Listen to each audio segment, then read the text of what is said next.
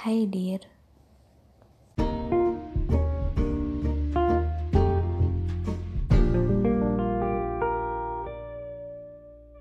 Kamu suka gak sih berbagi cerita dengan tokoh lain? Aku tuh suka banget cerita. Mendengarkan dan didengarkan. Karena dengan cerita sebenarnya bukan cuma kata-kata yang saling terlempar Tapi juga emosi, pelajaran, pengalaman, pesan, banyak deh. Emang sih, gak semua cerita mengandung itu dan mendapatkan reaksi itu juga. Tergantung dengan siapa kamu berbagi, tergantung kapan kamu berbagi, tergantung untuk apa kamu berbagi, tergantung banyak deh. Butuh kemampuan membaca dalam mendengarkan butuh kemampuan dibaca ketika didengarkan. Kuncinya rasa saling percaya dan ketulusan. Jadi bisa dibedain mana yang basa-basi, mana yang serius. Karena ada banyak sekali motif, alasan, dan tujuan seseorang ketika dia berbicara. Kesalahpahaman jadi hal yang wajar terjadi pada komunikasi. Solusi dan jalan keluarnya ya bicara juga.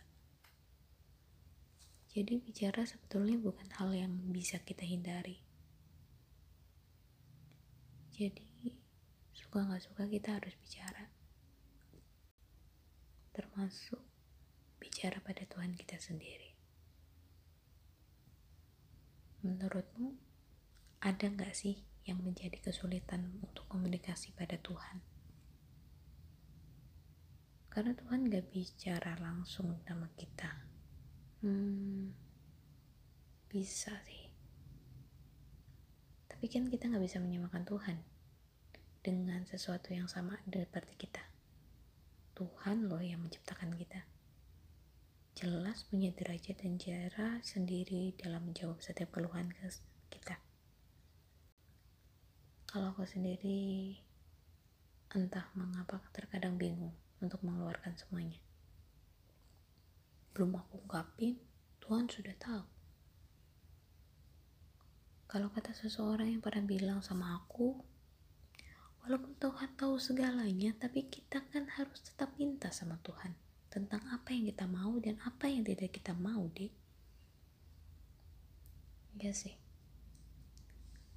Cuma aku kadang bingung aja gitu.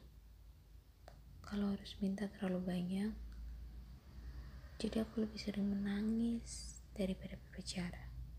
Dan lebih sering berbicara pada diri sendiri. Menyedihkan. Semoga Tuhan mau memaafkanku ya. Dan semoga aku bisa segera memperbaiki cara bicaraku yang jauh dari kesempurnaan.